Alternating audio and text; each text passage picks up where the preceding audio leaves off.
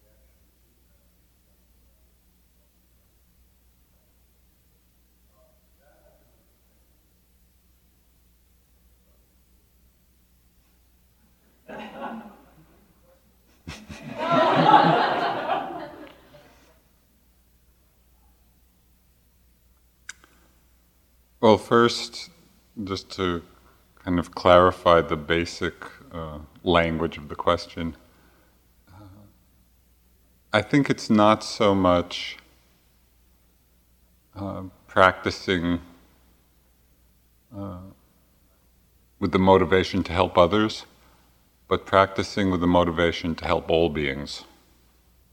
So that includes us. So I think that's just an important so we're not creating a sense of separation right in the beginning.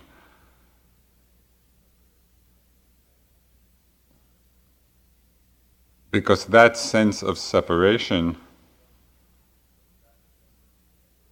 itself makes the motivation impossible in a certain way, because as I think I've expressed at different times during the retreat, what really opened up for me the possibility of bodhicitta was the realization that compassionate activity flows from emptiness, flows from the understanding of selflessness, not so much, or it's limited when it flows from the sense of self. So if we are trying to practice as a self, for the benefit of other beings, not only do we find that that's motivation may be hard to find within us, but it's really a very limited kind because it's coming from that place of separation rather than from the place of emptiness. So that's the first piece. The more we understand, or the more we're realizing or living out the realization to whatever extent, you know, the understanding of selflessness, then compassion, compassionate response, compassionate motivation is not a stance that we're taking. It's a simple, spontaneous responsiveness to situations, to suffering, not from a place of I me being separate from the situation, but just when we're not fixated or self referenced, then in that situation of suffering, compassionate response follows in much the same way that if you know your hand is in fire well should i take it out? Shouldn't i take it out? There's no question. I mean we just we do it because we're not, we're not feeling separate from the hand. I think it begins to happen in that way more and more. Um, So that's all on one side of it. On the other side, I think it is important not to have sort of these great idealistic notions that from the first thought that altruistic motivation might be a good idea to thinking we actually can practice it. You know, and I, I think I've quoted the Dalai Lama a few times when he goes on about bodhicitta and he says, now, I can't really begin to practice this, but I do think it's a good idea. deep in my heart. And it's just, it's a wonderful, and this is, course, the Dalai Lama speaking. For myself, it's really opening to that, really as an aspiration. And, and as an aspiration born out of the understanding of emptiness. Understanding that's really where that energy of bodhicitta and of compassion most fully flowers. And then to realize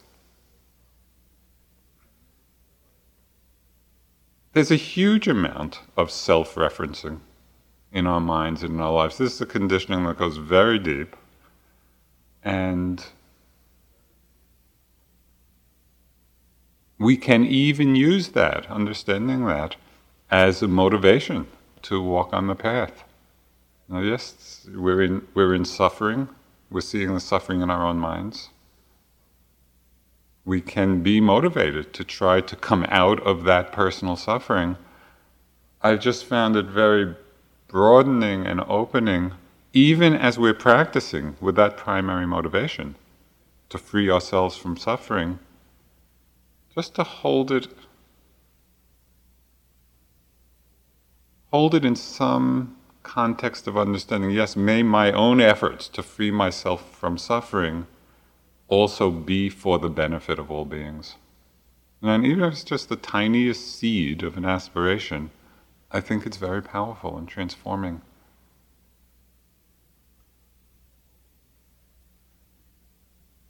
But again all of this is by way of exploration. You know, there's not, this is not dogma or some belief we need to subscribe to, and it may not even be relevant for, for each one of us. You know, I'm, in a way, sharing uh, a piece that has been very significant for me uh, in recent years.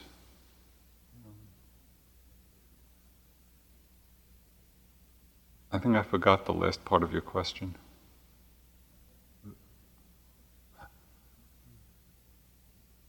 I see it as just this really. Um, I'm going to really mix metaphors here. it's just like this beautiful jewel, you know, a beautiful jewel of understanding the interconnectedness that is the expression of emptiness. And that maybe we have a glimpse of that, or maybe we have an aspiration to have a glimpse of that. You know, just the smallest. Where I'll change change images. Images. It's just maybe the smallest seed. We just practice. You know, with what whatever motivates us to practice. I just keep watering that seed. Mm-hmm.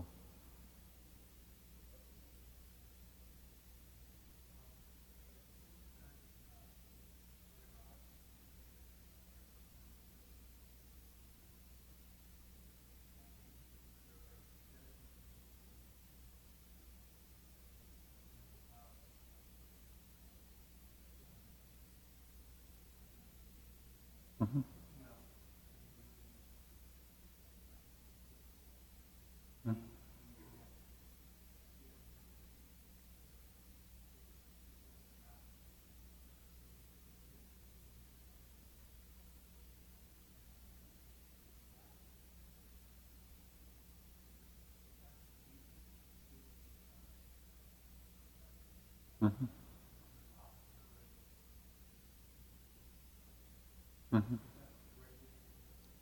Mm-hmm. Uh, Uh, the question was about generosity and the practice of generosity, and whether there's a body of teaching about using that as a practice really to deepen one's understanding and realization of selflessness and emptiness and interconnectedness. Um,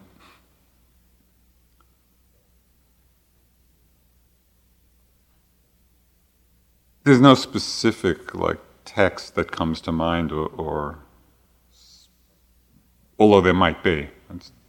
Uh, but in the readings about generosity, and more importantly, from the actual practice of it, uh,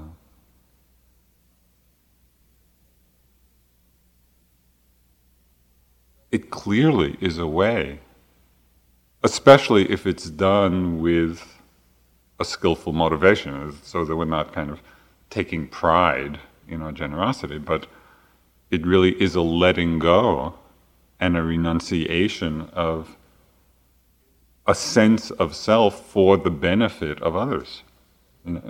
Yeah, and so I see it as a, as you know, it's the first of the perfections of the Buddha, and I see it as a very powerful practice because it's a direct, in the moment, it's a direct cutting through of clinging and grasping and I and desire. You know, so it's it's very powerful. And it's also this wonderful teaching about how much we hold on to things for whatever reason, for happiness, for security, for some idea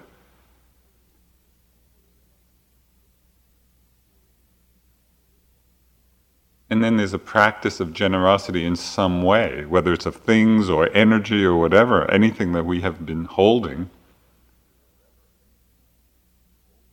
And seeing that there's no loss involved. So that's, that's an amazing thing to see. Uh, uh, mm-hmm.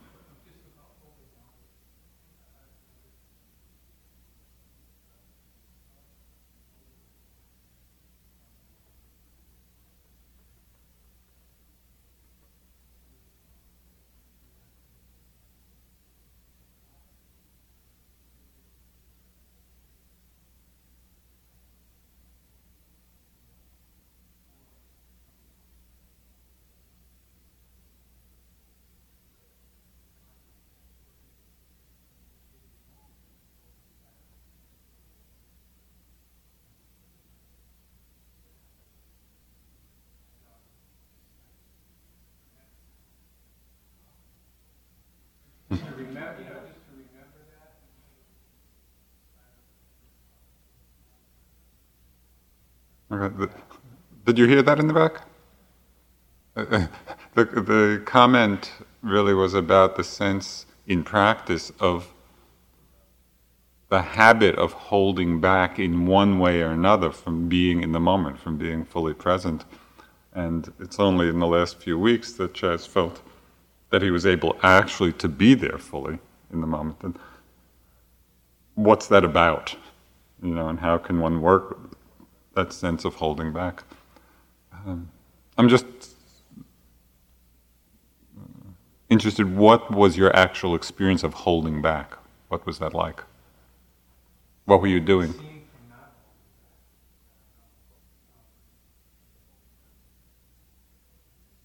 When you say holding back from the moment,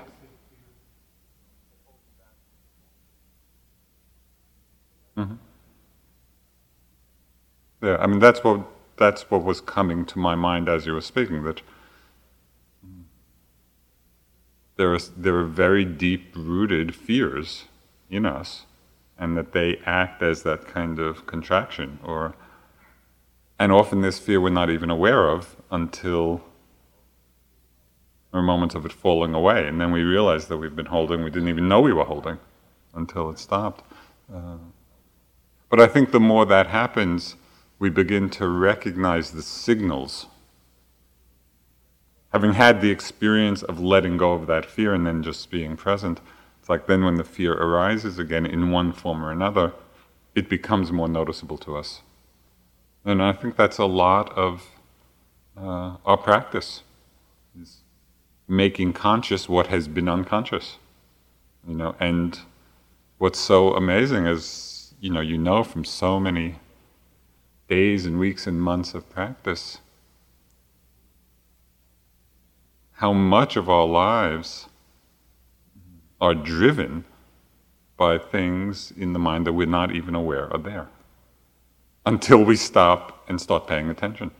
And that's what's so remarkable about the practice and about the Dharma. It really is about waking up. It's awakening to all the process. And I hope you realize by now that it's really not a question of what it is that's arising in the mind. It doesn't matter. It's really a question of are we aware? Are we mindful of what it is?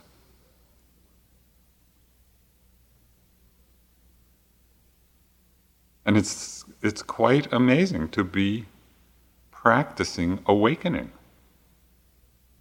You know, this is a big one. it is, there aren't many people doing it. so, there aren't. You know, it's even the notion of awakening is, wouldn't mean anything. You know, and it's so amazing to go through a time like this of, of extended practice and just seeing over and over and over again all those times when we're asleep. You know, when we really are lost and caught up and acting out of desire, aversion, or fear, whether it's in sitting posture or in the dining room or wherever, and then coming back to that moments where we're really present, and we know what's going on, we see even the whole range of defilement, but we're awake to it. Well, that's that's really quite extraordinary.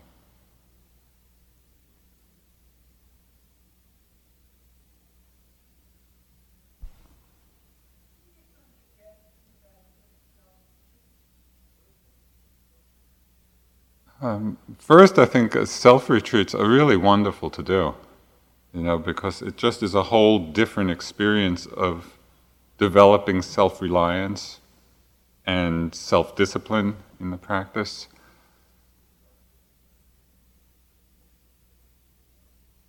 I mean, as a simple support, if you have not done many self retreats before, just as a way of starting, uh, you might set yourself a schedule. You know, so so there's not a lot of question in your mind about what you're going to be doing. You have the schedule of sitting and walking, sitting and walking, and, you know, lunch or whatever. After some time, after you become quite confident, you know, in that form of practice, I think you hardly need a schedule. You just sit as long as you sit, and walk as long as you walk, and sit and walk. I mean, the beautiful thing about this practice, there really aren't a lot of choices in what to do. you know, it's sit or walk. With a certain allotted number of teas a day. That's the big danger of self retreat. You have to monitor. Uh, but it's really a wonderful thing to do. And uh, be prepared, as in this retreat, uh, for yogi mind attacks. You know, and here it's there's a lot of support, and you know, with the talks and the interviews and each other, it's support for not getting lost for too long in yogi mind. Uh, on self retreat, of course, you need to rely on your own inner resources.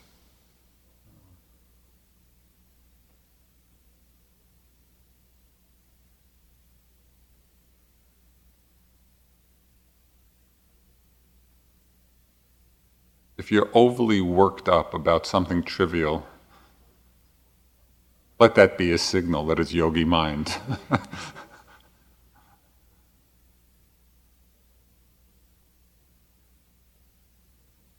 yeah, but I, I think it's really a good thing.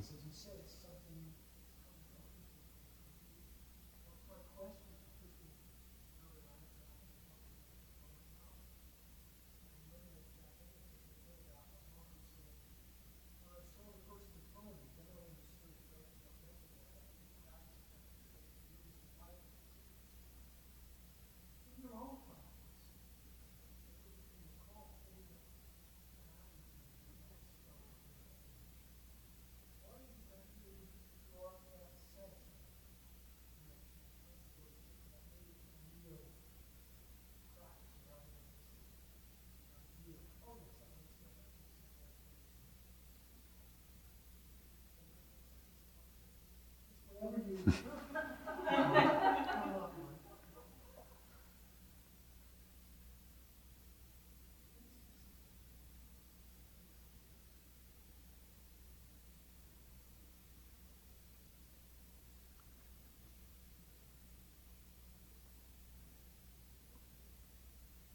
was more letting go of something than seeing something in a certain way. I noticed a difference when I began to let go of the motivation of practice primarily for myself. And so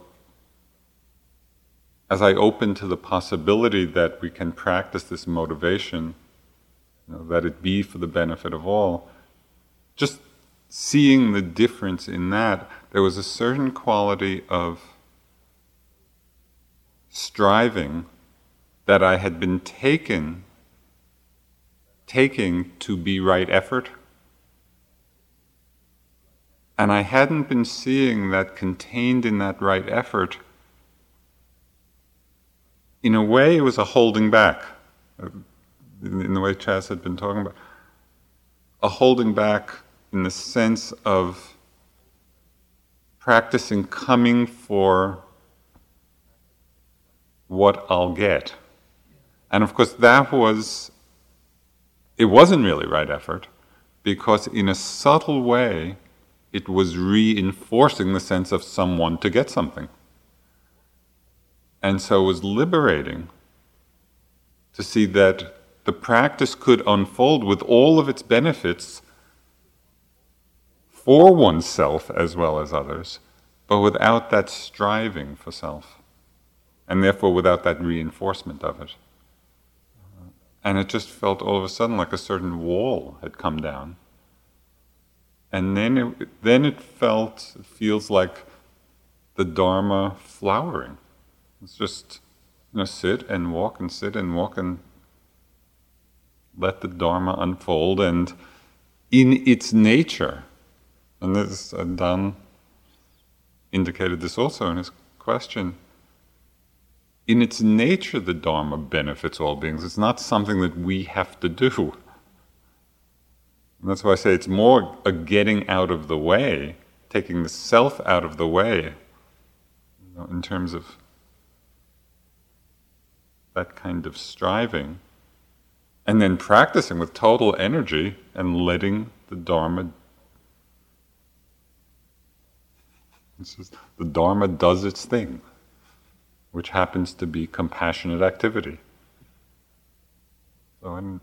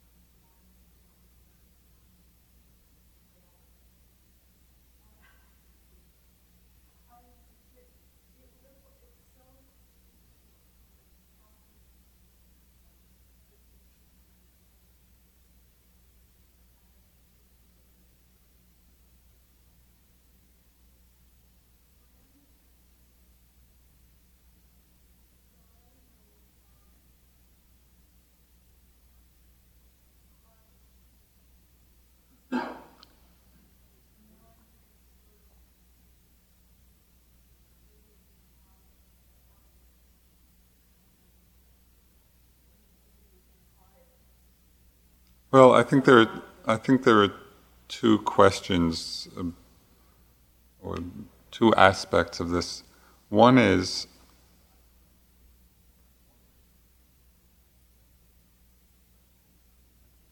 they're actually two, in a way, contradictory things. But after three months, no problem.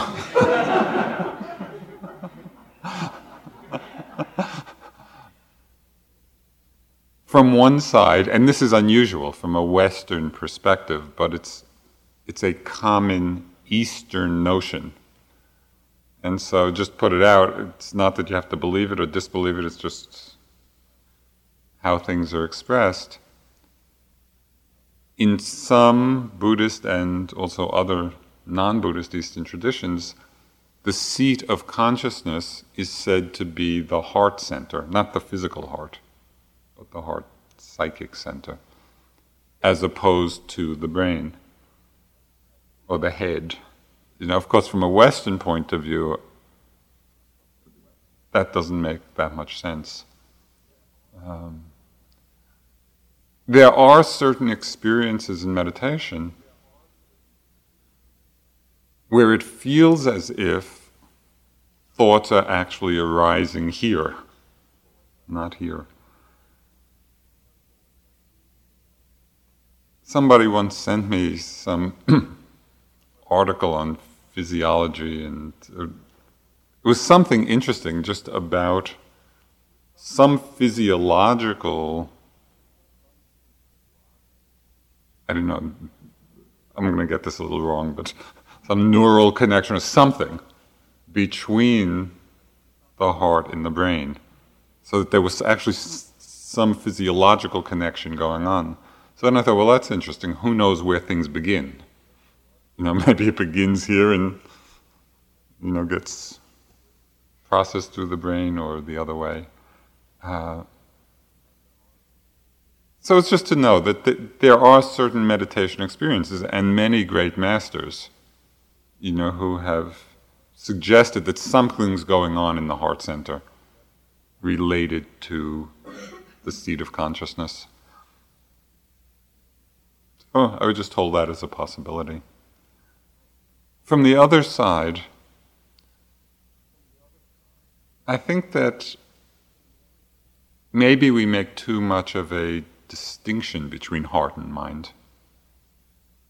You know, and because in because in English we have two separate words for it. Um, in a lot of the Asian languages, as I think I've mentioned, it's the same word for heart and mind.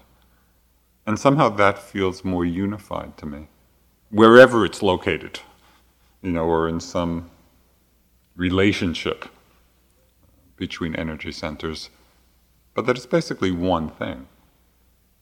You know, this consciousness, awareness, object of consciousness. And so I'd just be wary of a split. That's why I, I, kind I like the phrase the heart mind. You know, kind of put it all together.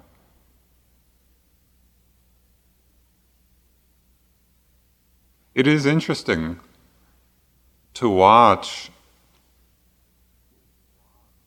the physical manifestation of kilesas in the mind. You know, when we're caught by fear or by anger or by lust or by desire or whatever, you know, aversion, irritation, I find that very often I'm feeling it as a contraction here, just energetically, you know. And then it might get expressed conceptually in different ways, but energetically, it's that tightening.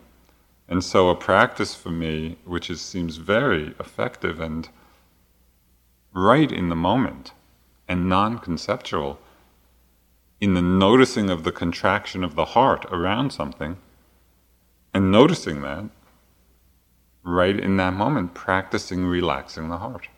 You know, I, talked about this at various times. Letting the heart relax into, you could say, the space of awareness. Which then, as I've said, becomes the space of non separation, because we're not contracting into a sense of self. And so that this becomes a great practice as you go out in the world. You know, because there'll be many, many times when situations arise and there's that there is that contraction. Well, instead of simply blaming the situation or getting irritated at the situation or looking for some resolution through a change in the situation, can we at least start our practice right there within ourselves. Okay, can I just relax the heart in this situation? And there are many, many times to practice this. And it's really wonderful because it's, it's very freeing when we can do it.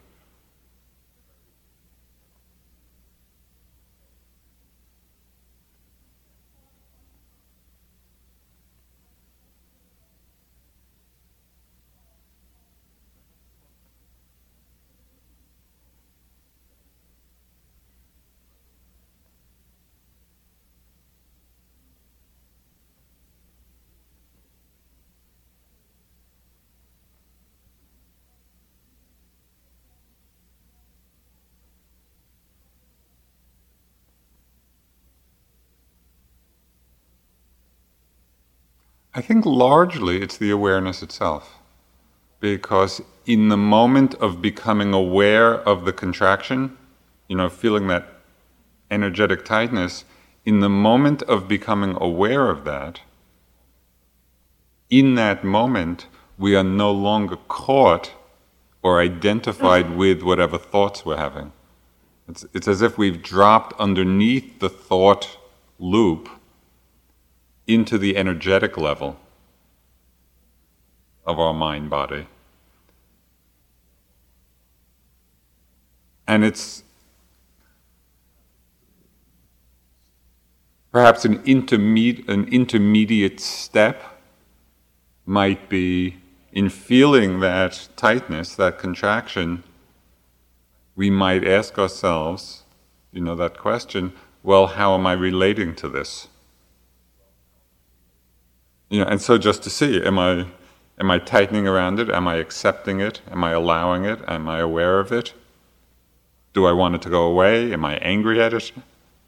You know, and just that question, how am I relating to this contraction, already sets the stage for the relaxation to happen. And it's, it's basically simply through the awareness. You know, there's no, there's no kind of magic thing you need to do. And it might not happen in the first moment of awareness or the second, you know, but it definitely positions oneself correctly rather than kind of being caught in the loop of blaming the situation for how we're feeling.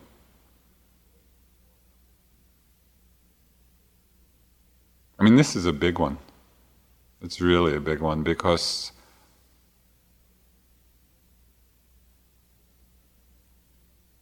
it's a very hard lesson to learn that we are actually responsible for how we're relating to our own feelings. I mean, the feelings come from a whole variety of causes and conditions, but how we're relating to them is totally up to us. That's not. It's nobody else's fault how we relate to sadness, to anger, to fear, whatever. You know, and that's where the freedom is. The freedom is right within us and in our own relationship to the emotions. It's not the freedom doesn't depend on the emotions not being there. It depends how we're able to hold them. And that's that's completely our responsibility. And what follows from this, which I'm sure you've noticed and will notice, that the freer we become in the experience of the whole range of our emotions, the more responsible and effective our responses can be. So it's not that situations never call for a response, they often do. But where is that response coming from? Is it coming from a place of our own contraction, you know, in anger and fear, or is it coming from a place of wisdom?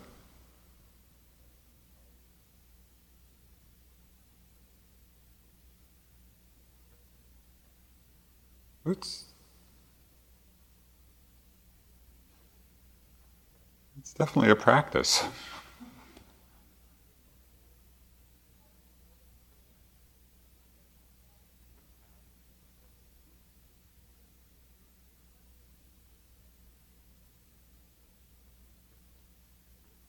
Uh, the question was with thoughts coming with images, is it more helpful to notice seeing or thinking? I would see which is more helpful. I mean, I don't think there's any particularly right or wrong way there.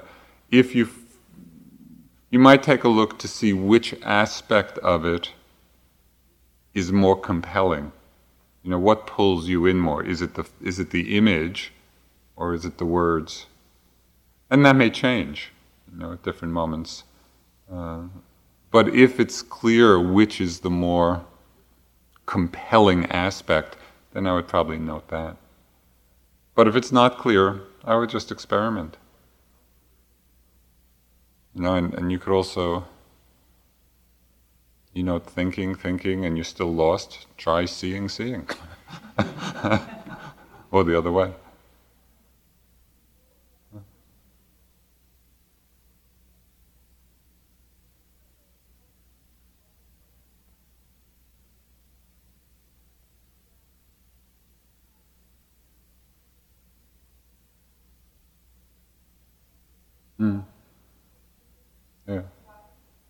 Question was whether it's sometimes helpful or wise to open the eyes when we're lost in obsessive thoughts. I think it is. I mean, I, have noticed that myself very often. If I just get caught on some train of thought and I'm kind of trying to note or be aware, but it's I'm on the train, you know, and it's really going. I find it's really helpful to open the eyes because it's as if it cuts the momentum, that forward momentum of that thought process, and just, oh yeah, I'm just here, and that's just a thought. Uh, so yeah, I think it can be really helpful.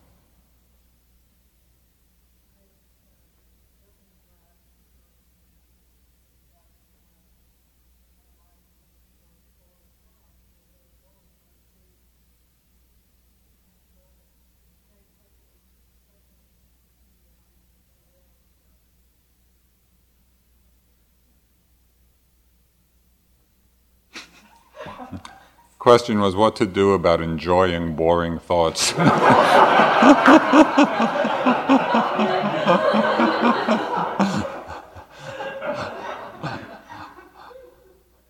it is really true that most thoughts are really boring.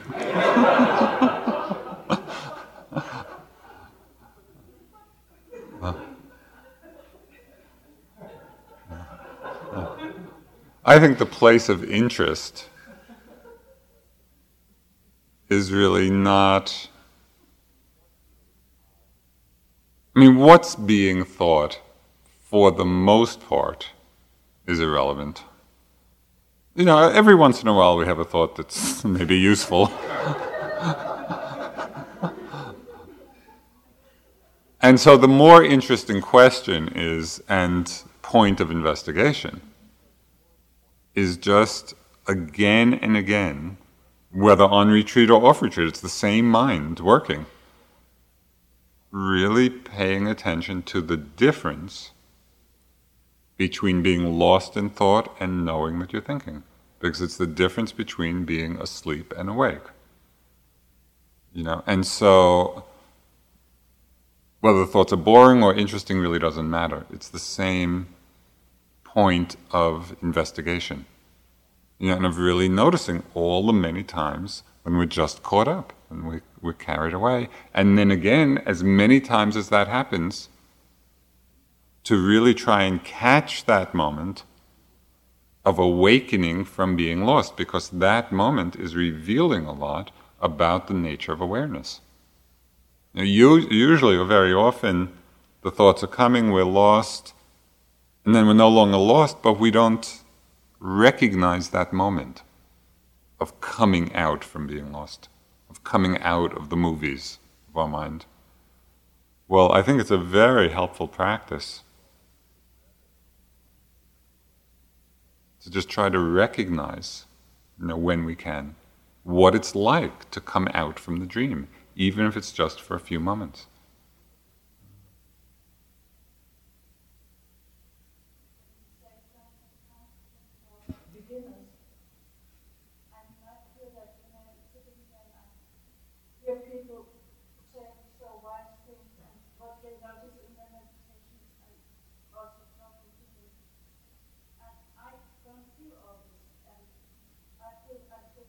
years old, and I also think I cannot, I do not want to devote my whole life for the meditation. So I still feel I've learned something in this retreat, but.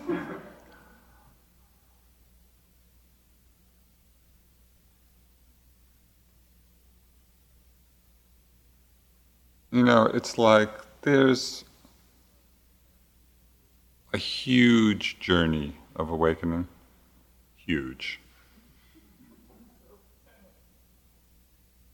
I mean, if you take as an example, you know, the Buddha as the fully awakened mind, or even the example of just, you know, a fully enlightened being who may not be the Buddha, which means the uprooting of desire and anger and fear and delusion and ignorance.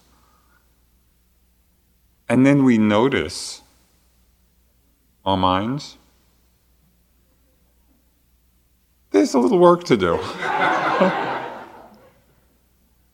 and so if you think of this as, you know, just just this magnificent journey towards greater and greater understanding. Whether we've gone half a mile or a quarter of a mile or two miles,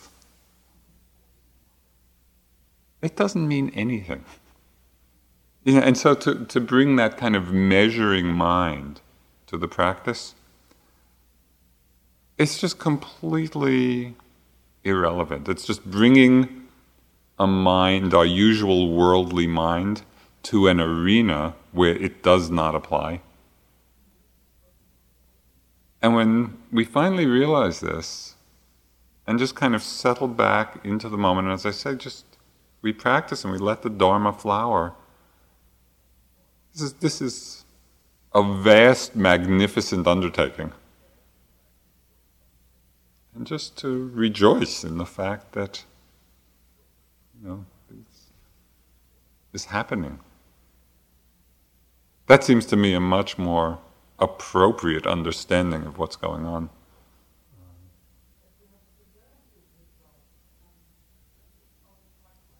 No, no, it is. It is for everybody. I mean, that's that's part of what we're learning. Part of the rejoicing is exploring the first noble truth. There's a lot of suffering along the way.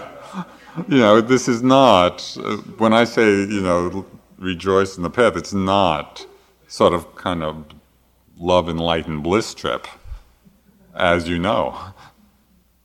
But it is a, a kind of a deep sense of appreciation of the path that we're on, the path of waking up. And in that, there's a lot of struggles and a lot of suffering and a lot of joy at different times.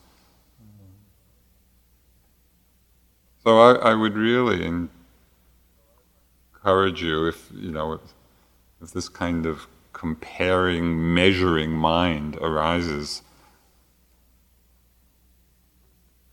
measuring tape. That's all it is.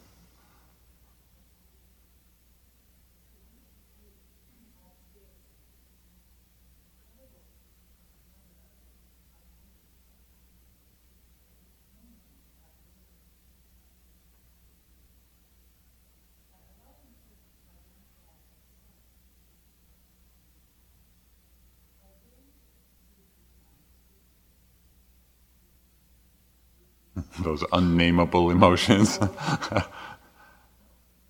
well, it's hard to say since I'm not sure which ones you're talking about.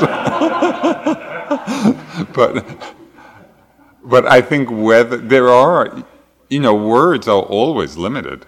Concepts can never capture the fullness of our experience. And so it's not at all surprising that there's a whole range of feeling, whether you call them mind states or emotion, I think doesn't matter. It's just. Hmm? Mm-hmm. I, I think that it's really a question of opening to the experience of them exactly as they're presenting themselves. You know, even if you can't locate it exactly in the body and you can't name it, but there is a certain quality and feeling tone there. That's fine. And you could just put a generic label, you could just feeling. You know, because again, the practice is not so much even in particularly knowing a name for it, but more it's in your relationship to it. Are you identified with it? Are you not identified with it? Are you simply open to the feeling of it, seeing the impermanence of it? I mean, that's the important aspect. And there's a lot that's very hard to describe in words. Yeah. But the experience is vivid. And so, whether or not we have the word or the concept, uh, it doesn't really matter.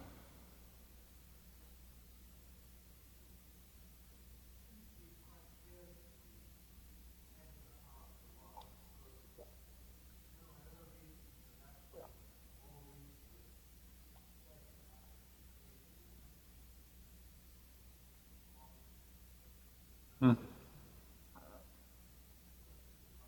Mm-hmm.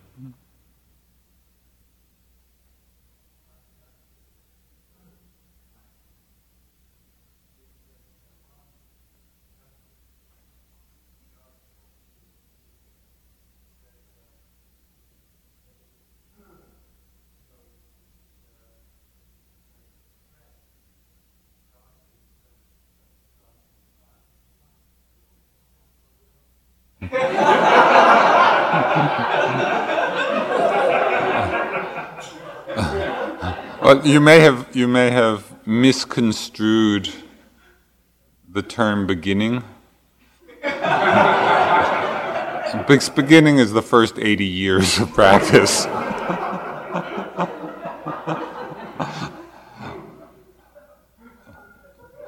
you know, it's really uh, a question of the rhythm between focusing the attention on the breath and coming back to the breath, and times of settling back into a more choiceless awareness where you're simply aware with whatever is arising. And always, the practices are going back and forth. There's a very natural rhythm which happens at all stages of practice uh, between those two kind of the open awareness of sounds and sights and feelings and sensations, you know, in a very choiceless way.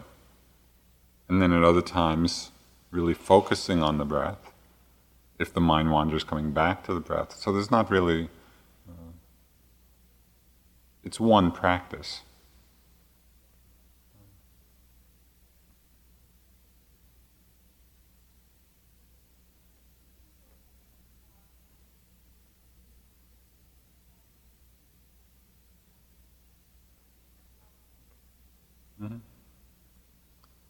Um,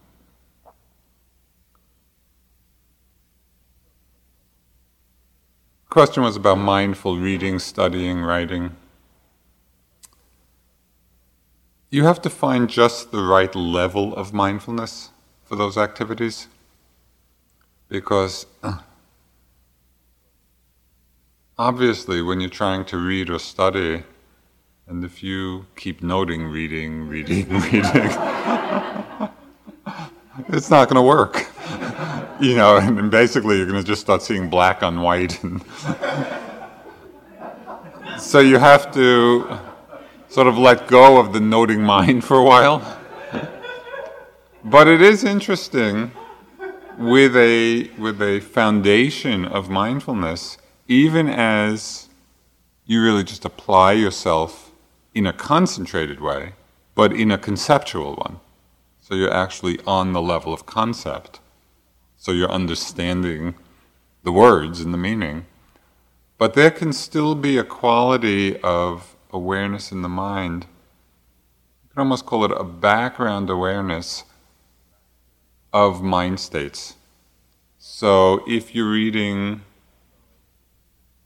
you know, and you feel your mind all of a sudden filled with some unwholesome mind state, the mindfulness would be there, you know, it's like catching that moment arising. And that could be very useful. You know, I think in one Dharma talk, I had mentioned, you know, the blurb on a certain, you know, on a book. Said like a novel of lust, murder, violence, and something or other something for everyone, a real delight. you know. Well, it may be that certain kinds of books elicit certain mind states. Uh, so that could be useful to notice. But normally, I think it's just getting into the conceptual level and doing it. You know, I don't think it's so much a question of this active noting mindfulness that's appropriate.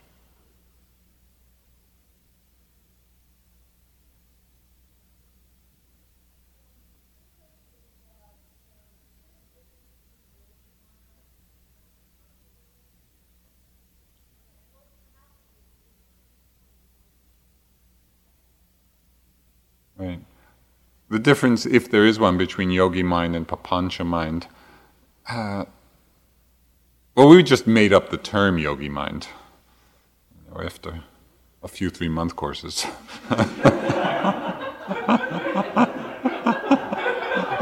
oh, yeah, it seems to be a phenomenon here. Actually, I noticed it very clearly in myself. It is the same, I mean, it's the papancha means proliferation, you know, and conceptual proliferation. And so obviously yogi mind is that, but we use that phrase really when it's not just meandering mind, but where we really get caught in an intensity that has no relationship to the actual moment.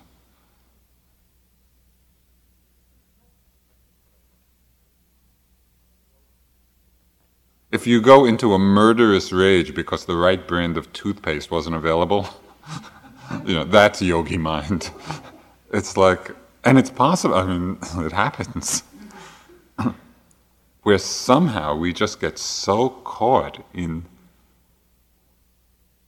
you know, the narrowest sense of what's going on, and obviously it touches something much deeper. But instead of really noticing and looking to see, okay, what's going on here, it's as if all our energy is in the situation. And as I say, out of all proportion to what. So that's usually what we mean by yogi mind. And so it's like advanced stage of papancha.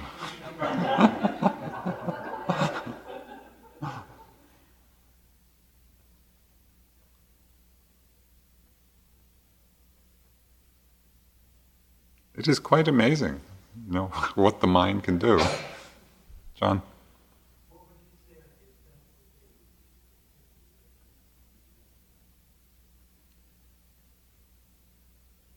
Um, I think the simplest framework of understanding and the most comprehensive and powerful is to see that the path of practice are the three fields of training asila, samadhi, panya.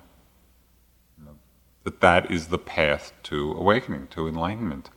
And so, really paying attention, and in the world, of course, it's even a more fertile ground for paying attention to sila.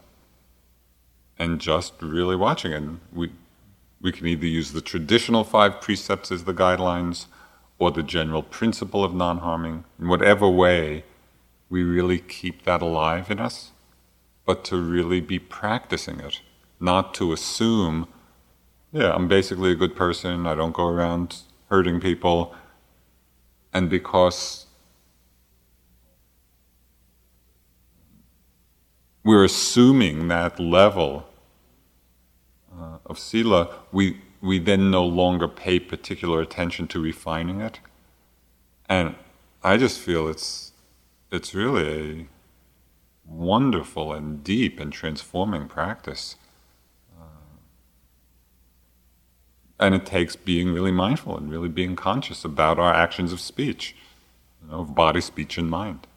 Um, so that's one, it's just to keep that in mind that Sila is the practice of it and the deepening of it and the refining of it is worthy of our attention the development of samadhi, of concentration. And for me, it clearly means uh, a commitment to a daily practice, you know. Three times. Four times. I, again, I can't remember, you know, now over the months what I what I mentioned in the hall, but uh, something that really inspired me um, was a friend, really an acquaintance. He's a psychiatrist in uh, Amherst, and he's a Goenka student, you know, which is Goenka's a Vipassana teacher of, a, of another tradition, but within the Vipassana fold. And he Goenkaji emphasizes a lot and he really puts it out a lot. Sitting twice a day, sitting an hour twice a day. That's that's something. Well, this guy, this this acquaintance, he, we were each giving uh, talks at a conference, and in the course of his talk, he mentioned. He said for the last 20 or 25 years, he did not miss a single day of sitting two hours, once in the morning, once in the evening. That was very impressive. You know, and this is a very busy guy, very active life, family. You know, so it's not like he's a hermit in the woods. The commitment to his Dharma practice was so incredibly strong, and that form of it, it was very moving to me. You know, because I've noticed in my own life. There have been long times where I did sit twice a day, and long times when it wasn't twice a day, and it was once a day. And times when it fell away, but then I would come back. And I just feel it's really essential that we keep working on that discipline and see really you know let it rise to the level that you're both inspired by and can do. You know, so if it could be twice a day, that would be great, and it makes a difference. If it's once a day, make it every day. and it's just, it's not easy because the pulls of the world are very strong, and as we've said, there's not a lot of reinforcement out there, you know, to remind us. And so it really takes internalizing this commitment and prioritizing it. And it makes a huge difference. That's the samadhi part. You know, this, this is all in brief. And the panya part of the training, the wisdom part, I think one of the most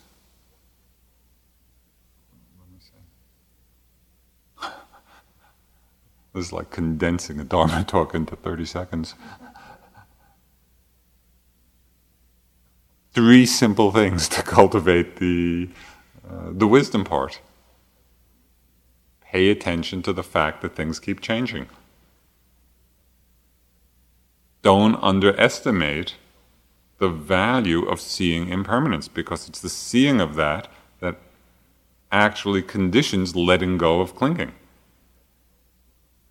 And impermanence is obvious on every level, so we just have to look, not forget.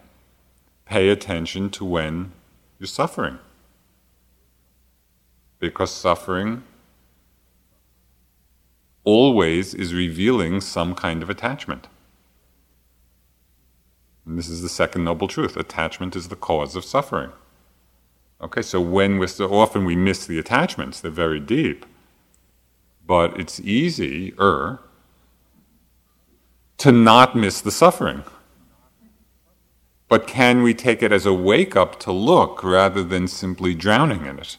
You know, or blaming someone for it, or when we're suffering, that can be a real wake up call. That's like a mindfulness bell. We're suffering in our lives in the world. What's happening? How am I getting caught? How am I? You know, how, what am I identified with? So that's a piece that really, really develops our wisdom mind. And of course, watching for those moments during the day of selfing. You know, where is the I strong? We're going along, going along, and all of a sudden, there's that contraction of self. Well, we can look for that. You know, we can really practice seeing that. So that's the whole Dharma right there.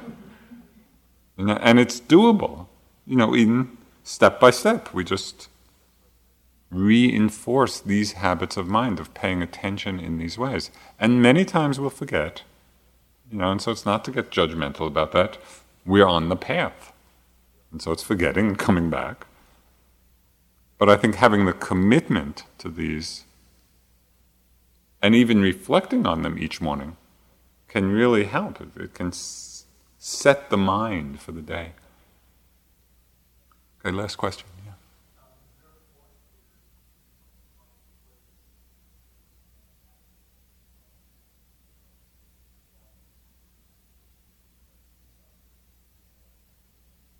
That would be a great thing to look for.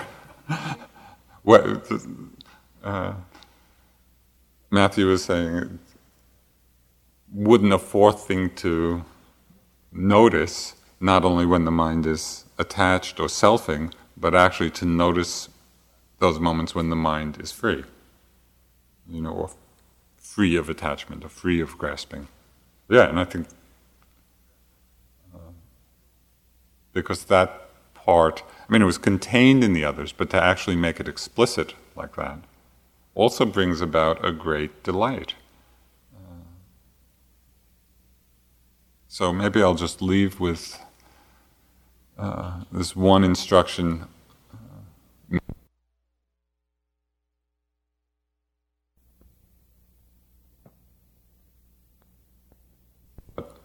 Might be a helpful thing to carry into the world in light of this question of awareness, short moments many times. So instead of thinking there's some state we have to get into and hold on, it's just short moments many times of release, of letting go, of being present. So that's possible. A short moment is possible. We do it again and again and again. Let's sit for just a few minutes.